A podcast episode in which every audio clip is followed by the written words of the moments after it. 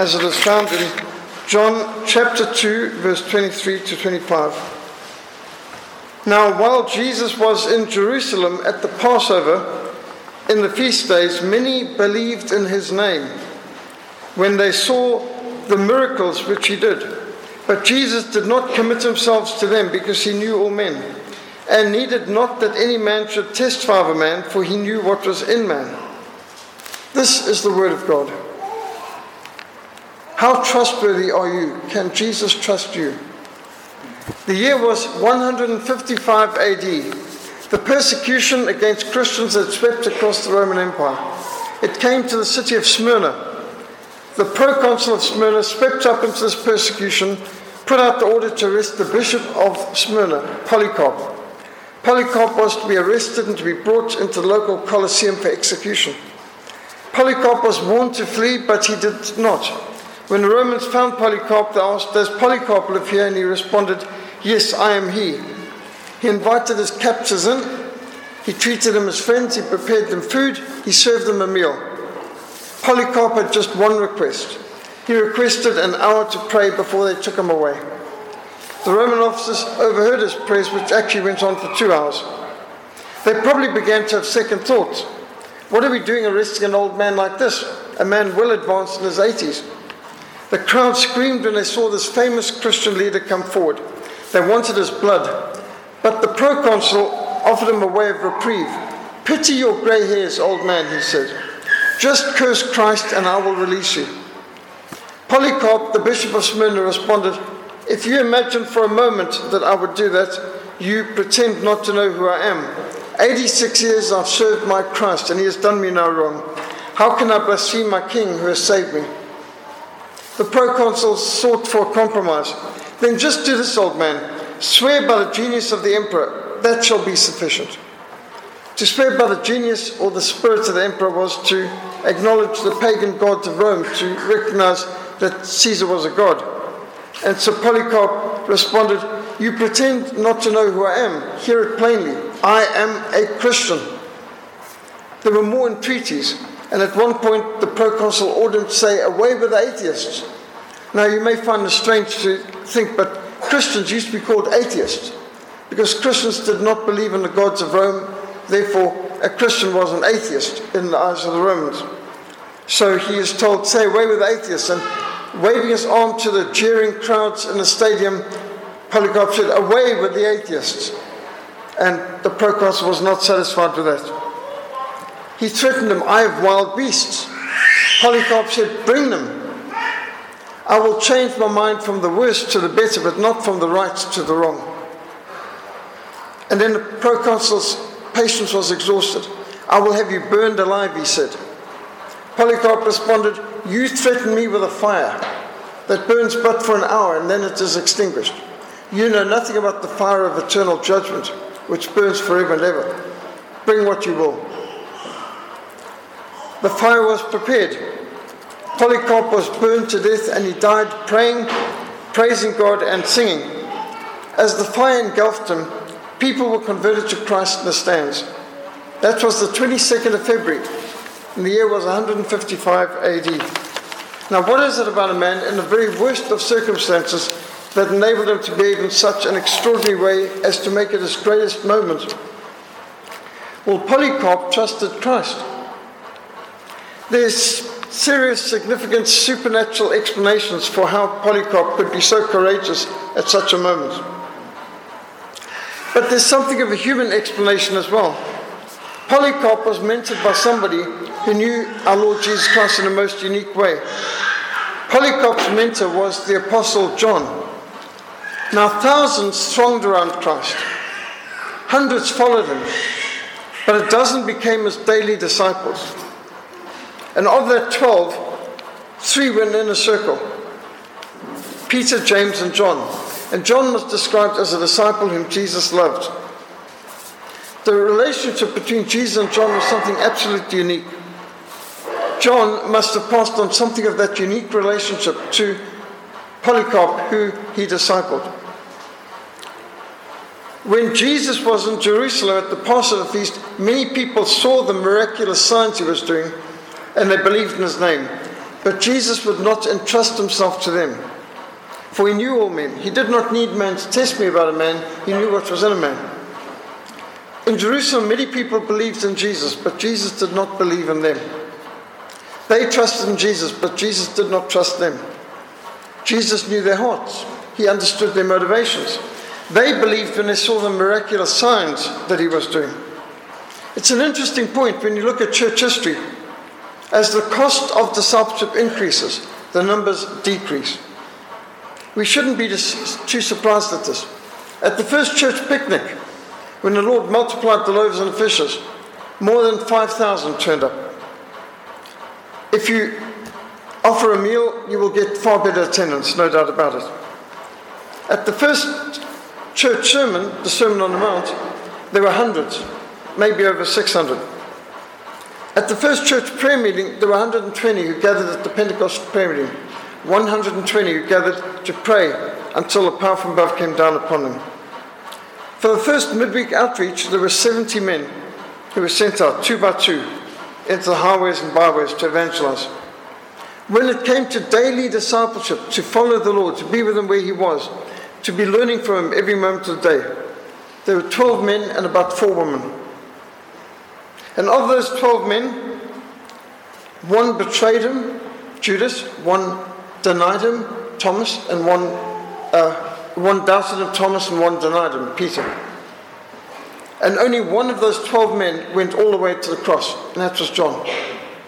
All the women disciples at the foot of the cross, but only one of the men, and that was John.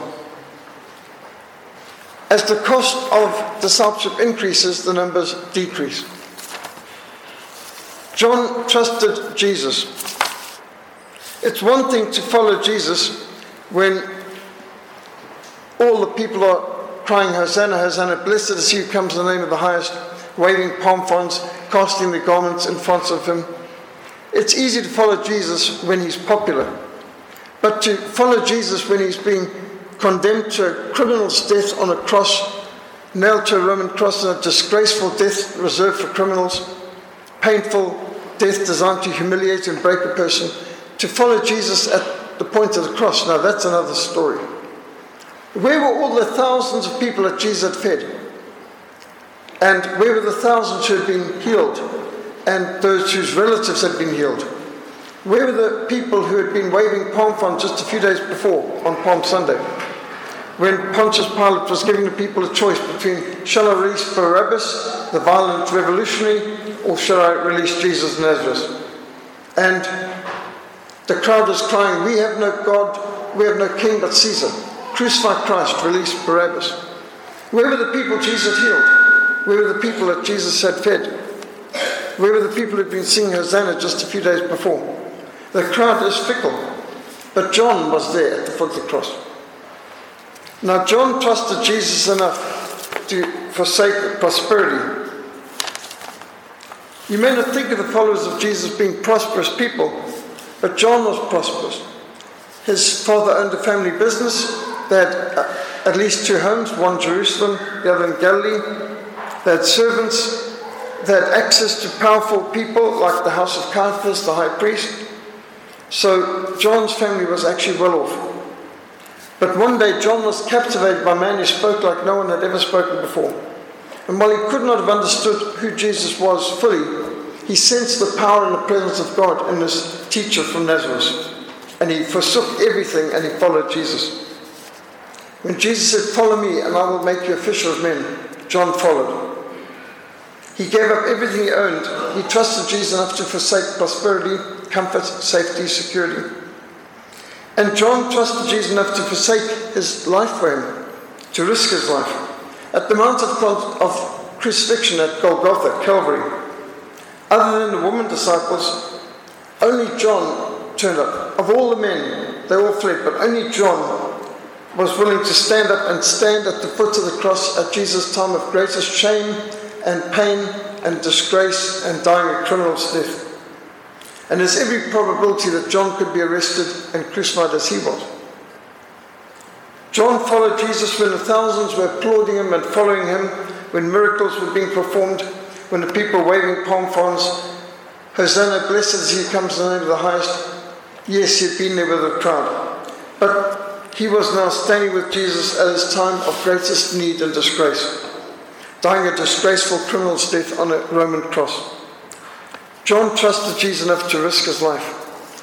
There was a missionary to, to Uganda, Alexander Mackay. He said, I want to remind the missions committee that within a few weeks you'll probably hear that one of us is dead. When that news comes, do not be downcast, but send someone else to take the vacant place. Within a few months, several of the mission team had died of disease or been murdered. Within two years, Alexander Mackay was the only one of a party of 12 missionaries still alive. In fact, he survived in the field for 12 years. He beat the odds. The average missionary in the 19th century, the average missionary to Africa, had a life expectancy of two years. Some died within a few months of arriving. Rowland Bingham, missionary to Nigeria, vowed, I will open up Africa to the gospel or I will die trying. Now, that kind of single minded devotion and determination to do your duty is quite rare. Nate Saint, one of the missionary martyrs who died in Ecuador to take the gospel to the Wadani Indians, he said, The way I see it, we ought to be willing to die. In the military, we were taught that to be able to obtain our objectives, we have to be willing to be expendable. Missionaries must face the same expendability. And people who do not know the Lord ask, Why do we waste our lives as missionaries? They forget that they too are expending their lives. And when the bubble has burst, they will have nothing of eternal significance to show for the years they have wasted. Several years ago, there was a denomination in the Congo that celebrated the 100th anniversary of the gospel coming to them. And there was long speeches and music and all kinds of festivities and celebrations. And one event overshadowed it all. A very old man came before the crowd at the end of the celebrations and insisted that he be allowed to speak. He had information that no one else had to give, and he knew that he would die soon and if he died without saying this, the information he had would go to the grave. The man explained when the Christian missionaries came to that part of the Congo, the elders did not know what to think of the missionaries. The missionaries were strange, the message was unusual, so the tribal leaders decided to test the missionaries by poisoning them to death. And over a period of months and years, every one of the missionary children and then the parents died one by one. And the man said it was as we saw how they died that we decided we wanted to live as Christians. And the entire tribe was converted. Now it's credible this story had not been told for 100 years. Those people had died strange, painful, unknown deaths. They never knew why they were dying. They had no idea what the impact of their lives and deaths and sacrifice would be. But they did not leave, they stayed. They ministered, they persevered, and their graves are there to this day. And there are churches in that area for this, to this day because these missionaries, like John, trusted Jesus, even at the risk of their lives, even to martyrdom. Now, John trusted Jesus enough to forsake prosperity. He trusted Jesus enough to risk his life for him. He also trusted Jesus enough to remain anonymous. Now, this may seem to be strange, but you know, what we have here written in our Bible is John's Gospel, or the Gospel according to St. John, or John. It didn't have his name. It just was the gospel of Jesus. And it's Polycarp who identified John as the author. And we've tended to put now the gospel according to St. John or just simply John in many of our modern Bibles. But John never put his name there. In fact, you can read through the Gospel of John, you won't read John's name anywhere. You'll read about John the Baptist, but that's another John, of course. But John the Apostle, he never mentions his name in his own Gospel. He refers to Peter, to Andrew, to James, to Judas, but he never writes his own name. He refers to himself as the other disciple or as the disciple whom Jesus loved. In John's relationship with Jesus, John concluded he could trust Jesus to do with him as he wished, whether to make him famous or to let his name be lost in obscurity, that was sufficient. The sufficiency of Christ was an expression of his trust. He did not start the Apostle John Evangelistic Ministries International or something like that. These days you have ministries named after individuals, but uh, John was not like that. In fact, you don't see any of the apostles naming the evangelistic ministries like Son of Zebedee's ministries or you know, the Apostle Peter Ministries International or something like that. Nothing like that. So John trusted Jesus enough to remain anonymous. But there's another side to this relationship. John trusted Jesus, yes, but Jesus trusted John. Jesus trusted John enough to write his own gospel. The first three Gospels of the New Testament, Matthew, Mark, and Luke, are the synoptic Gospels. They cover much of the same content, many of the same stories, many of the same teachings and parables. Many of the same miracles and incidents are related in different words, sometimes word for word. Most of the Gospels of Matthew, Mark, and Luke are similar. But in the later Gospel of John, the last Gospel to be written, you have a tremendous amount of new information that we wouldn't otherwise have. Apparently, the Lord Jesus wanted more of his story told. He wanted different miracles mentioned, a new perspective that had not yet been incorporated by the earlier gospel writers.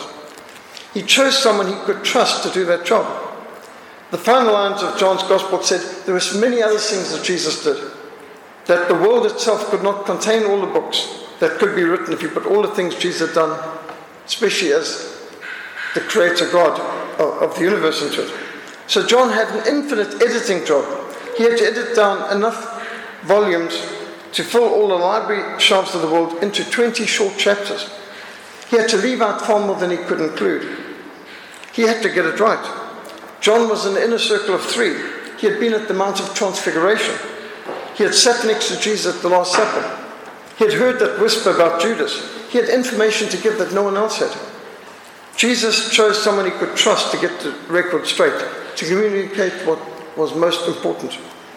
And because John was trustworthy, we have some of the most beloved and familiar words in the scriptures. For God so loved the world that he gave his only begotten Son, that whosoever believes in him should not perish but have everlasting life. Behold, the Lamb of God who takes away the sins of the world. Unless a man is born again, he cannot enter the kingdom of heaven. Unless a man is born of water and the Spirit, he cannot enter the kingdom of God. God is Spirit, his worshippers must worship him in spirit and in truth. Open your eyes, look to the fields, they are ripe unto harvest. Those who have done good will rise to live, those who have done evil will rise to be condemned. How can you believe if you accept praise from one another, but make no effort to obtain the praise from the one and only God? I am the bread of life. All that the Father gives me will come to me. This is the will of him who sent me, that I lose none of them that he has given me but I will raise them up on the last day. If any man is thirsty, let him come unto me and drink. Out of his innermost being, as the scripture says, streams of life giving water will flow. Neither do I condemn you. Go and sin no more. I am the light of the world. Whoever follows me will never walk in darkness. You will know the truth, and the truth will set you free. I am the good shepherd. The good shepherd lays down his life for the sheep. I am the resurrection and the life. He who believes in me will live even though he dies. I am the way, the truth, and the life. No one comes to the Father except through me. Greater love has no one in us that he laid down his life for another. Now, these and many other passages you will find were first written down in the Gospel according to St. John. John trusted Jesus, Jesus trusted John. Jesus trusted John not only to write his gospel, but he trusted John with his love. That's an extraordinary thing to be described as a disciple whom Jesus loved. To be Jesus' best friend. It seems inappropriate that Jesus should have a best friend. It doesn't seem right, but that's what the relationship was. In fact, we read that Enoch walked with God. We read that Enoch pleased God we read that Enoch was taken up to be with God. That's actually all we know about Enoch. What an incredible epitome. He pleased God, he walked with God, he was taken up by God. Abraham was called a friend of God. Moses spoke to God, and God spoke to Moses face to face. David is described as a man after my own heart. Daniel as a man with a most excellent spirit. Of all the people in the Old Testament, only Daniel and Joseph do you read no, positive, no negatives about? Maybe they had some negatives, but the Bible doesn't record anything negative about either Joseph or about Daniel. And Daniel had an excellent spirit. What do you think it would be like today if it was known on this earth that somebody is the Lord's best friend on earth today? Can you imagine? They'd be on the cover of some magazines, best friend of Jesus seminars, probably cut a CD, best friend of Jesus um, music albums, and who knows what, speaking to us. There'd be tremendous temptation to arrogance and abuse, and a person take advantage of it. There's a possibility of treating other people in an inappropriate and disparaging way. How would you know? You're not the best friend of Jesus, and so on. But Jesus had every right as a human being on this earth to have a best friend, and it was critically important that he chose someone who would not abuse that friendship, who he could be confident, who he could trust. And John was trustworthy. Jesus trusted John with his gospel, Jesus trusted John with his friendship, and Jesus trusted John with his mother. In chapter 19 of John's gospel, read the last gasping words of our Lord Jesus from the cross. The excruciating, painful experience of crucifixion, where it's hard just to breathe. He would have to literally be scraping his raw back on this rough cross, just having to move up from the spiked nail through his feet and with the nails through his wrists to get up to be able to breathe. Each gasp would be so painful. Father, forgive them, for they know not what they do. Into your hands I commit my spirit. It is finished. But also, from the cross, he grasped it out to his mother, Mary. This is your son. And to John, he said, This is your mother. These are some of the most powerful personal words, private words that the Lord said. It's absolutely true that the Lord Jesus was and is the eternal Son of God, and his mission on earth was the redemption of his people. It's also true that he was fully God and fully man. And as a son of a Hebrew family, when his father died, he was responsible for the care of his mother. Now crucified, soon to die, his hands nailed to the cross. He couldn't, humanly speaking, touch or care for his mother. So his most important human responsibility on earth, he could not fulfill he had to entrust to someone, and he chose John to care for his mother. Perhaps is what we call an anthropomorphism. We struggle with the idea that God could need anything. I mean, God is all sufficient, all powerful. But humanly speaking, Jesus could not continue to care for Mary, and he entrusts John with the care of his mother. All the apostles left Jerusalem. Thomas went as far as India. Peter ended up in Rome. Matthew went all the way to Ethiopia which was then Aksum, what then became Abyssinia, in 20th century became Ethiopia. Simon the Zealot ended up in present day Crimea, just south of Ukraine. They spread out throughout the Mediterranean and the Roman Empire to Britain, to Africa, to Asia. They went in the power of the Holy Spirit. They went with the gospel of Christ. They built the church of Christ. All of them went except John. John stayed in Jerusalem until Mary died. Then he went to Patmos in Asia Minor, what is present day Turkey, where he discipled Polycarp in Smyrna. Now, I'm sure you've been asked many times do you trust Jesus? And I trust that every one of us can give a resounding yes, I trust Jesus wholeheartedly. I trust him with my life, with my health, with my name. But today, can we ask this question? Can Jesus trust you? Are you trustworthy? Can Jesus trust you with your family? Can he trust you with difficult assignments? Can he trust you with standing up to the rights of life for preborn babies? Can he trust you with the education of your children? Can Jesus trust you to care for his creatures? To be faithful in small matters? To be trustworthy, to write what he wants written? to do what he wants done. Can Jesus trust you? In our world today, we have many people willing to be successors for Jesus. Lord, you can trust me with great power and wealth, and I won't abuse it. No. But how many people are willing to be failures for Christ, to take the tough assignments? Be like Joni Eareckson, a paraplegic in a wheelchair, although God has entrusted her with music ministry, art ministry, even though she can only paint with a a paintbrush in her mouth. Even though she's paralyzed, she's got a singing and teaching ministry, a writing ministry, and an artistic ministry. Can you imagine?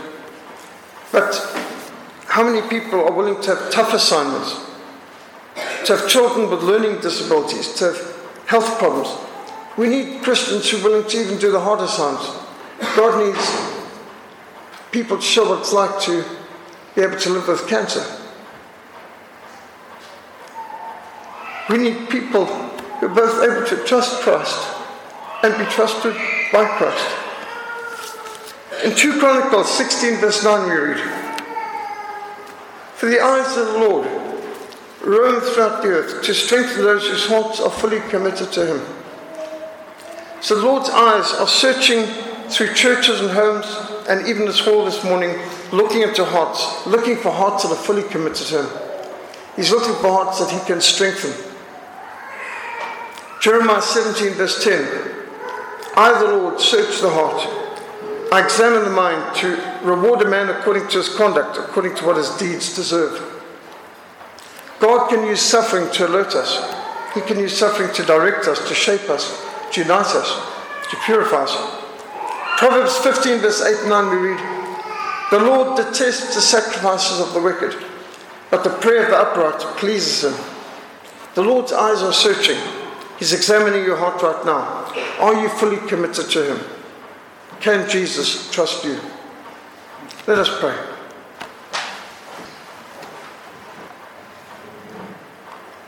And let us be silent in our hearts and just reflect for a moment. What is God saying to me as a result of these scriptures and these principles this morning?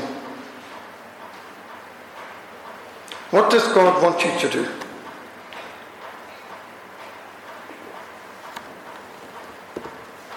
Is there a sin you need to repent of?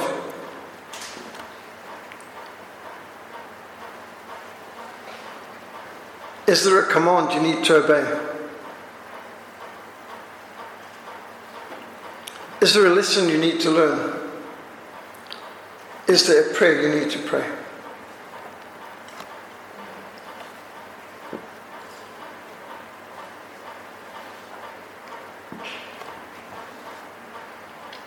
Lord God, we thank and praise you for the Apostle John. We thank you for Polycarp. We thank you for the words of Scripture. Thank you for the Gospel of John. Thank you, Lord God, for these great spiritual truths. And we pray, Lord God, that you would mercifully and graciously speak to us this day. By the power of your Holy Spirit, may you impress upon us what you want us to do, what you want us to make right, what you want us to confess, to obey, to pray, and to do this very week. Lead us, we pray, have mercy upon us, Lord God. Cleanse the thoughts of our hearts by the inspiration of your Holy Spirit. May you, Lord God, make us more brave and bold for you, more faithful to your word, and more effective in your service. We pray in Jesus' precious and holy name. Amen.